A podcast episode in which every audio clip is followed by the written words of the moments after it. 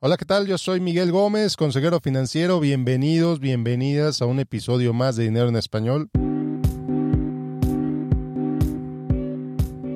El día de hoy te voy a platicar sobre una palabra, una palabra que ha causado muchos estragos en la vida de millonarios, de gente que había alcanzado sus metas, que estaba donde tenía que estar y dejó de estarlo. La palabra es suficiente. Hoy vamos a hablar del suficiente.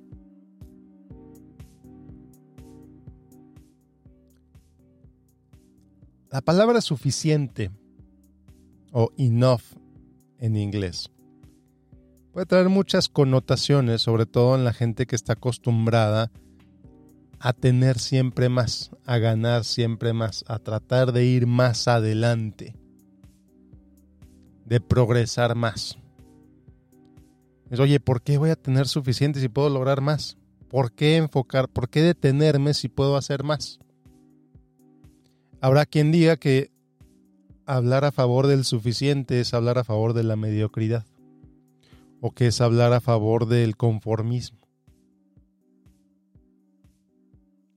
Habrá quien diga que, que el suficiente es una ilusión falsa que nos mantiene en la zona de confort, pudiendo hacer más.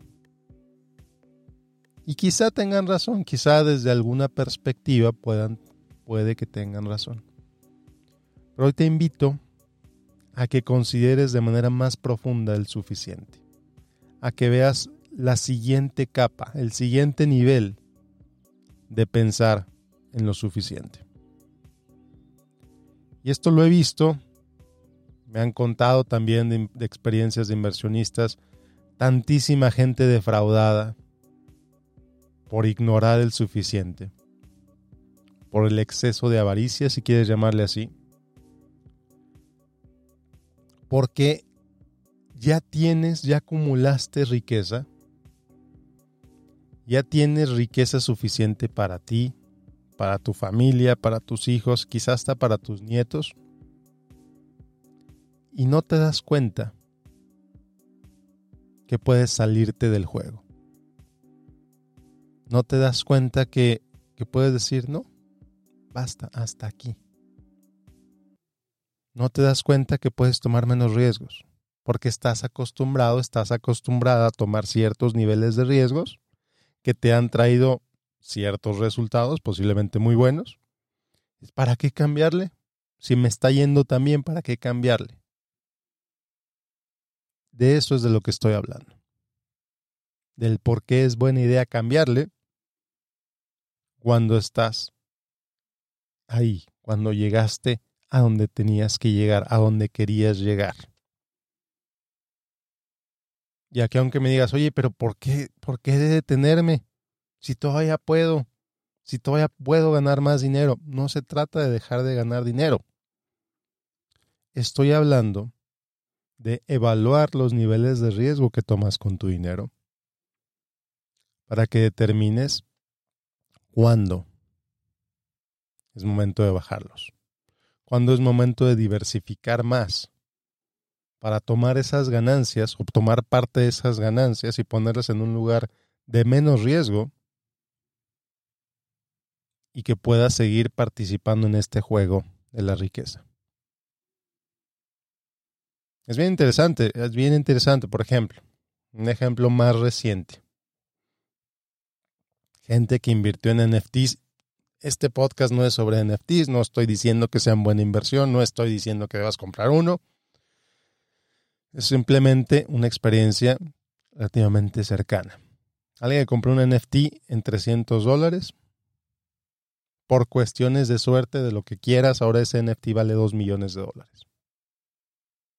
O en lugar de decir NFT, vamos a decir propiedad X, o vamos a decir carro, o vamos a decir lo que tú quieras. Una inversión que le fue de maravilla. ¿Qué pasa? Que de pronto esa inversión se empieza a convertir en la identidad de la persona. Yo tengo una inversión de esas y me fue súper bien. Fantástico. Y aquí es donde entra el tema, bueno, tienes ganancia en papel. ¿En qué momento decides convertir esa ganancia en dinero que puedes utilizar?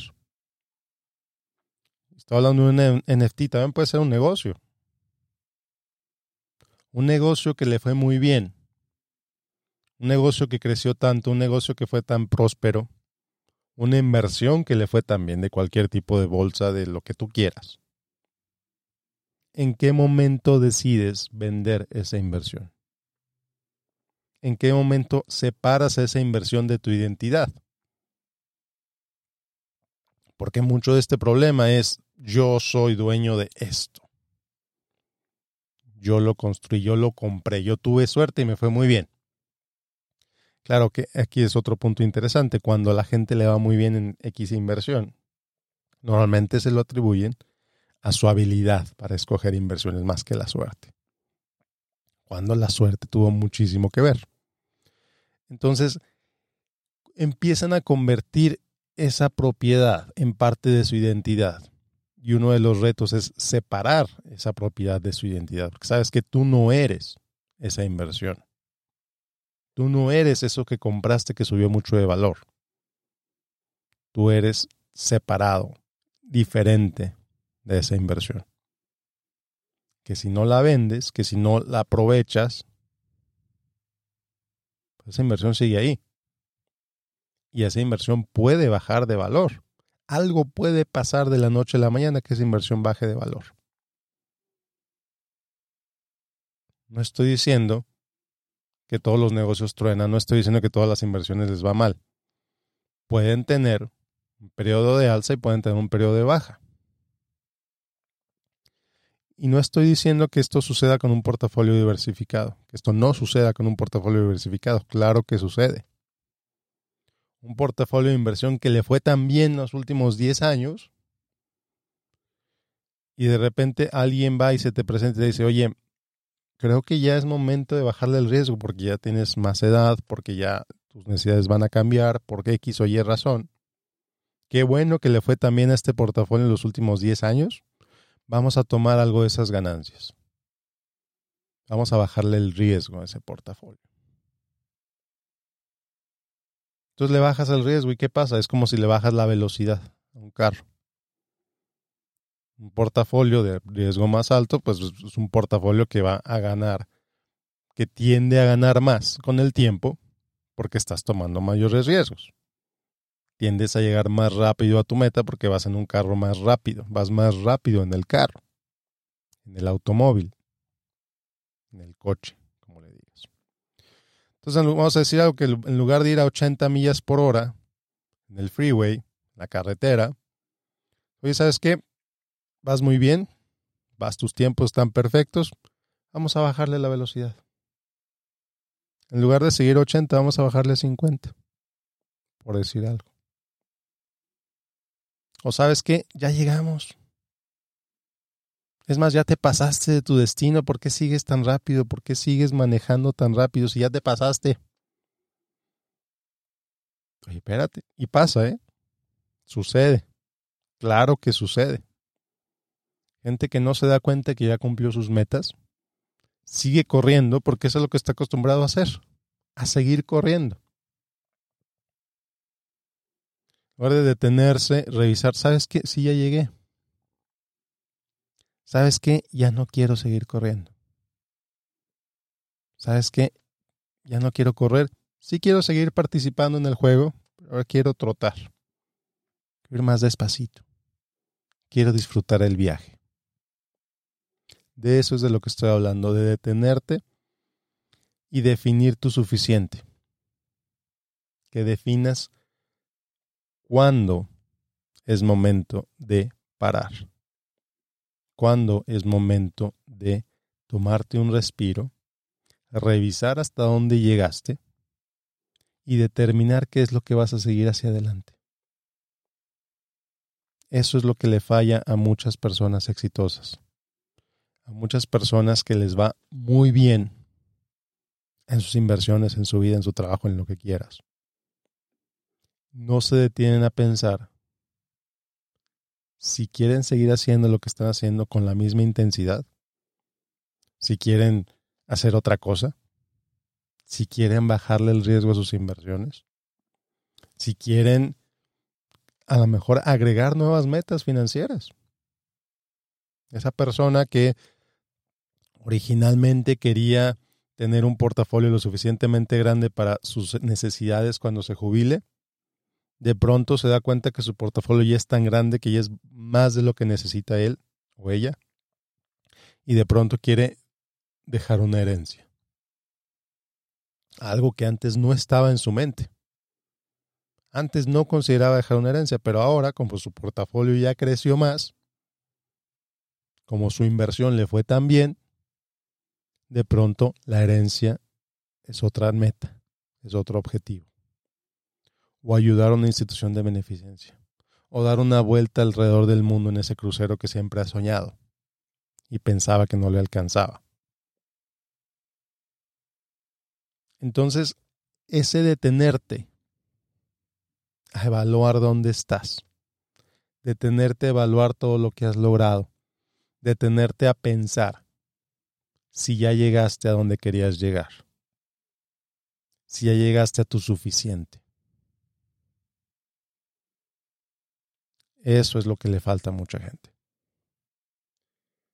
Eso es lo que le falta aquellos que van, se sienten muy bien, van súper bien, van ganando, el negocio va creciendo, el negocio cada vez ocupa más tiempo de su vida, pero el negocio sigue creciendo, ¿cómo le van a hacer? Espérate. Calma. Tómate una pausa. ¿En verdad quieres que el negocio siga creciendo? ¿En verdad quieres tener menos tiempo para ti y para tu vida? Si la respuesta es sí, entonces, ¿qué puedes hacer para que ese negocio siga creciendo y tú tengas más tiempo para ti y para tu vida? quizá puedes crecer tu equipo. Quizá puedes empezar a delegar más, más de tus actividades. Quizá necesitas darte cuenta que el negocio puede crecer sin que tú estés presente. Quizá necesitas darte cuenta que tuviste una década de mucha suerte y que ese portafolio creció tanto que ya no necesitas seguirlo creciendo, porque ya estás ahí ya llegaste, ya ganaste el juego de las finanzas, de las inversiones, de tu vida. Si quieres seguir jugando, tiene que ser una decisión consciente. Una decisión consciente. Decisión consciente número uno, darte cuenta que ya estás donde querías estar.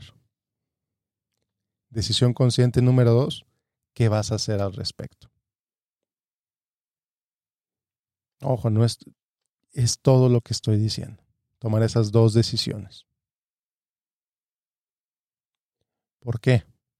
Porque si no te detienes a pensar un momento sobre estas dos cosas, vas a seguir corriendo.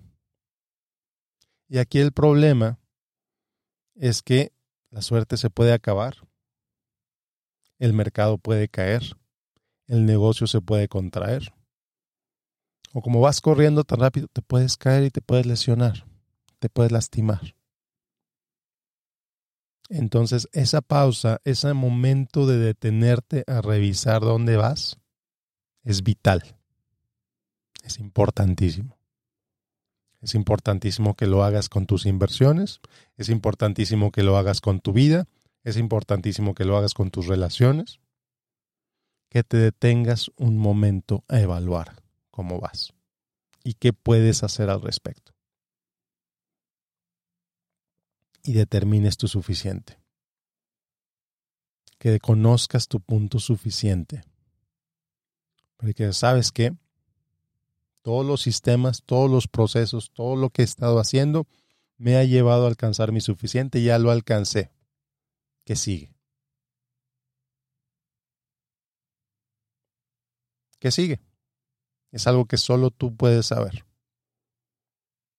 Solo tú puedes saber si ya llegaste a tu suficiente, si quieres seguir jugando el juego, cómo tú puedes ayudar a saberlo. Para eso consultas a un asesor financiero que sepa sobre estas cosas. Un asesor financiero que no te vea como un símbolo de, como un signo de pesos andando, sino que te vea como alguien que tiene objetivos, que tiene metas, que tiene deseos, que tiene, etcétera. Que te puede evaluar de manera objetiva, no que te va a vender algo. Te diga, ¿sabes qué? Ya, ya estás ahí. Esa es una de las reuniones con mis clientes que me da más satisfacción. El sentarme con ellos y decirles, ¿sabes qué? Si tú quieres, mañana ya no trabajas. Si quieres seguir trabajando, es porque tú lo quieres hacer, no porque lo necesitas. Si tú quieres irte mañana a París en primera clase, lo puedes hacer. Ya llegaste ahí. Felicidades. Y bueno, pues muchas gracias por escucharme. Te invito a que identifiques tu suficiente. ¿Cuál es tu suficiente? No con un afán de mediocridad, no con un afán de conformismo, sino con un afán de determinar qué quieres una vez que lo logres. ¿Qué quieres seguir con tu vida? ¿De qué manera quieres seguir con tu vida? ¿De qué manera quieres seguir con tu trabajo? Una vez que llegues ese suficiente. Y bueno, es todo por hoy. Muchas gracias por escucharme. Como siempre, te invito a que me dejes un review en iTunes, en Spotify, unas estrellitas que ayudan mucho a que, estas, a que este podcast llegue a más gente.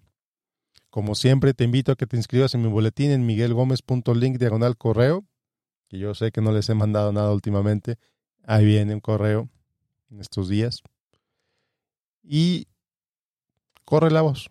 Ayúdame a que este podcast llegue a más gente. El mes pasado tuvimos casi 14 mil descargas. Y es el número que hemos promediado los últimos seis meses, que es fantástico. Así que a ti te lo agradezco por escucharme, te agradezco por recomendarme y que tengas un excelente día. Y hacia adelante. Yo soy Miguel Gómez, consejero financiero. Nos vemos la próxima.